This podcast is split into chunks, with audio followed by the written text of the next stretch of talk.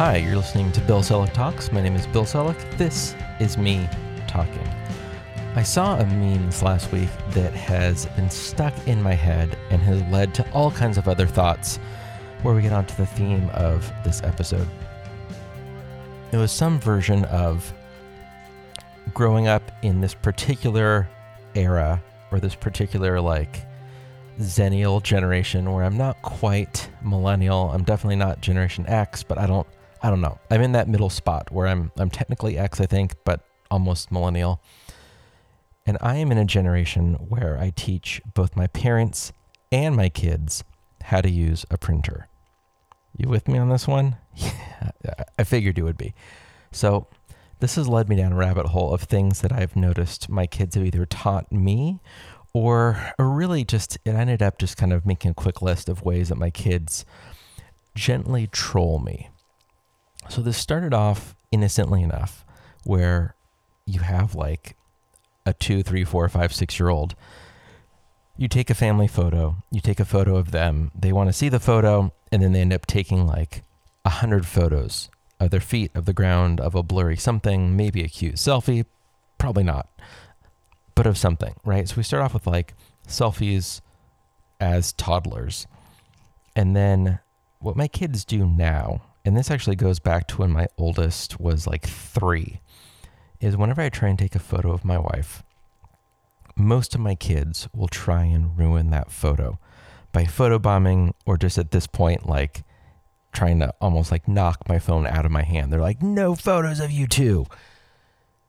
Which is both adorable, but also like becoming kind of annoying that like our kids now won't let us take pictures together. Um, to the point, and this is not like a general complaint, this is definitely like a cute trolling thing where uh, we buckled them up. They're in the car and was going around to get in the car. I was like, wait a minute. This was on a family road trip over a winter break. Um, kids just got buckled in. They can't open the doors from the outside because that little toggle switch is turned, is engaged, so the back doors only open from the outside. Kids are buckled, they're set, they've got their drinks and snacks and games or whatever. And I was like, wait a minute. Wife and I take a selfie, and the kids are in the car, and they're like, no. And this has been going on. So our oldest is 12 now, since she was about three. So for the last nine years, we've been struggling to take selfies. It also started off innocently enough on the Apple TV where the kids would inadvertently be logged into like my Netflix account, watch stuff, and then I think they they happened upon this gentle version of trolling. They're like, uh, "Oh, like I went to play something and they're like, "You have all of our stuff." Haha. And so now my kids will do several things on several of my accounts. They'll change my profile picture, change my name, and then watch a bunch of stuff intentionally and and like when our kids are are like all right we're watching tv everybody gets one turn a 20 minute turn that whatever it's 24 minute episode you get a 24 minute turn and they watch their turns we're at the point now where one of them will actually just go to like my netflix profile and spend their 20 minutes watching like 20 episodes one minute of something so like pick the most obnoxious TV shows you can think of. That they're like, oh, Dad hates Swan Princess. Let's watch five of them for one minute each, so that when he goes into Netflix, it says continue watching, and it's nothing but like Swan Princess. So this is going on. The the latest has been on the car ride, where again we have a tight rotation with three kids. Siri gives us a random number, and the kids play music and I need to not say that. I need to spell S I R I because all my devices just popped up. I didn't say hey in front of S I R I. Sorry about that. If your Apple device just went bloop, yes. But now we'll say hey, let's say Bob for now so that I don't ruin your devices. Hey Bob, play this song. And what they're doing now, particularly like sometimes I'll throw myself into the mix, if it's a song that Kidz Bop has recorded, they will add the words by Kidz Bop very loudly, very quickly, immediately after I suggest a song. So like there's there's been like a couple Dua Lipa songs that are great songs, just like great recordings. And so I'll say like, "Hey, Bob, play Love Again." And the kids will go, "By Kidz Bop." And then it plays Love Again by Kidz Bop. And it's like, oh, dude, dude, with the trolling.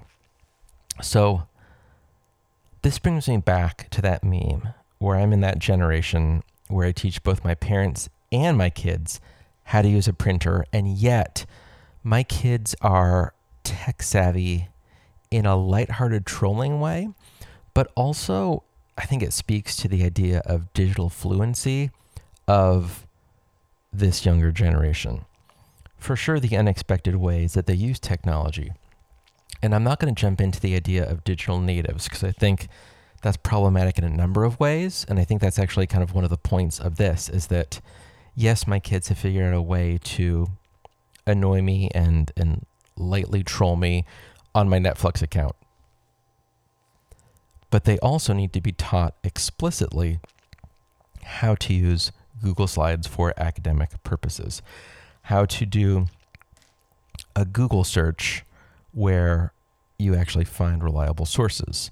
When you look at those sources, how to actually evaluate all those, right? Like all of these media literacy skills, all these digital citizenship skills that aren't just magically absorbed that's not a thing that happens with kids. And I think when you hear little anecdotes like this, you're like, oh, how cute. Oh, these kids, they're digital natives. Nope. They have grown up with technology and they they use it in an interesting, subversive, playful way.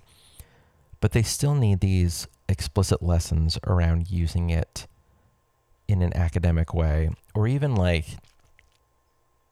depending on the platform like right now i have garageband open i'm, I'm talking into GarageBand recording, um, certain things they can kind of take and run with, and a lot of it is intuitive, but also there's some really explicit like skill building about if you're doing a podcast for a project, don't just hit record and talk. Have some notes, have a run of show, have resources maybe, you know, decide on kind of the format of it, decide if you're going to do like a theme song or not write the theme song. Here's tips on writing a theme song. Write some like direct, explicit lessons and modeling around what that looks like.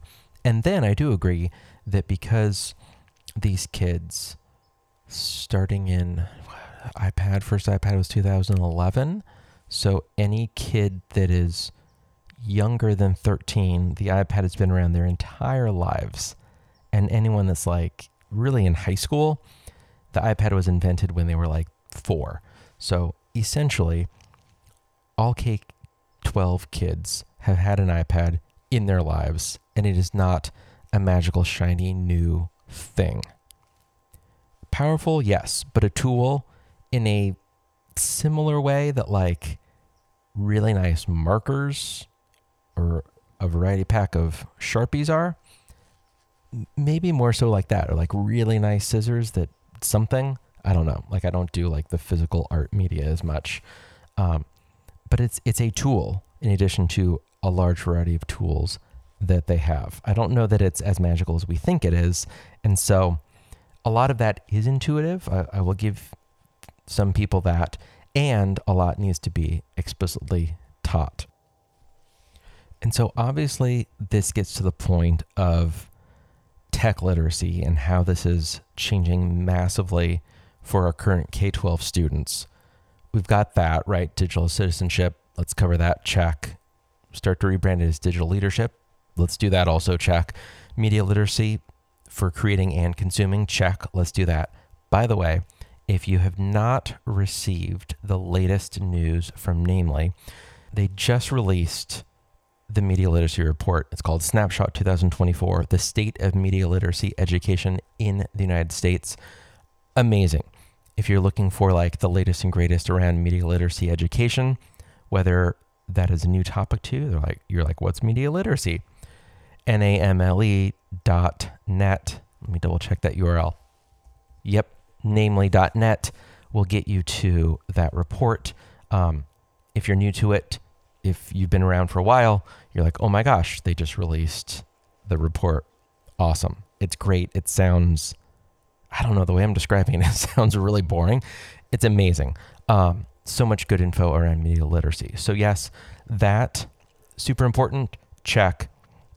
But the other thing, and I'm leaving you with this last thought, is as you think of ways that students show their understanding, and we think about this in terms of formative and summative assessment, but also just skill building. I encourage you to really push and trust what's possible with students because they have not the digital nativeness, but like the ability to engage with these new tools and see them as just part of life and not like a new iPad app or a new website that we can use. Like Gimkit comes to mind, where some teachers are like, What's Gimkit? And others are like, Oh, this is a really cool way for students to play a game and review material in a not even like formative assessment way, but in a just like, let's practice some skills and get a bunch of reps way, right? Like Gimkit's great for that. And that's one of those where if you know nothing about that, G I M K I T, start using it, just try it and be like, I heard about this new thing on a podcast. We're going to give it a shot. We're going to do a little bit of review. And the review can be here's something you learned just now. It could be here's something you reviewed last week. It could be uh, almost more kind of summative, like unit or semester review. But it can be very, very simple. And, and I think what's interesting is that our students now, you know, kind of based on, on my kids in particular and their lighthearted trollingness of me, um, are just willing to like play with things and find out like how they can get fun out of it, what they can make out of it, um, how they control their parents with it. I think just being able to try the new thing is something that can be scary for teachers because it's new and there's such a perspective I think amongst most people I know at least that like teachers have good lessons, they have stuff together and that the ability to say like I have no idea how this lesson's going to work, but let's try it. I think students are more on board with that because these devices are not new shiny things. This is just part of how they do it and they're stumbling upon new things all the time. Now, our role becomes with that educator hat to have that expertise and to show them how to use it in an educational way or to find these kind of random apps and figure out how you how you can leverage them in an educational way. I think that's the really exciting thing. So, challenge extended. Be willing to take risks there, try the new thing, and also just like pay attention to your students and see like ways they're they're using technology in like playful, subversive, lighthearted trolling ways and just, you know, kind of enjoy that. You know, maybe when they join your Gimkit world, um, you don't have to like police their names as much and then they'll they'll write like ridiculous names which at some point if it is your birthday and you're teaching them, they might all get together and spell out like "Happy Birthday, Mr. Selak," and four of them will join in that order so that it gives you a message, right? Like, there's all kinds of fun things that students will do and will amaze you if you give them the space in the school day to amaze you. So, those are my thoughts based on the photobombing. And by the way, if you don't know Muppets Now, that was something around 2020, 21 that the Muppets did. I think it's on Disney Plus. Kermit the Frog has a whole interview he did, not about photography, but about photobomy and the idea of photobombing people as an art form. I don't think as a profession, but as an art form. His his artistic talent was photobomy. My kids have taken that to heart. Um, if you have students or kids, they've done versions of that as well um, and just, you know, relish those moments, give them space in the school day to make more of those moments. And uh, I think you'll have a, a good time, whether it's photobomy or Netflix accounts getting changed or adding by Kidz Bop at the end of a request from Hey SIRI. So thanks for listening. My name is Bill Selak. This has been me.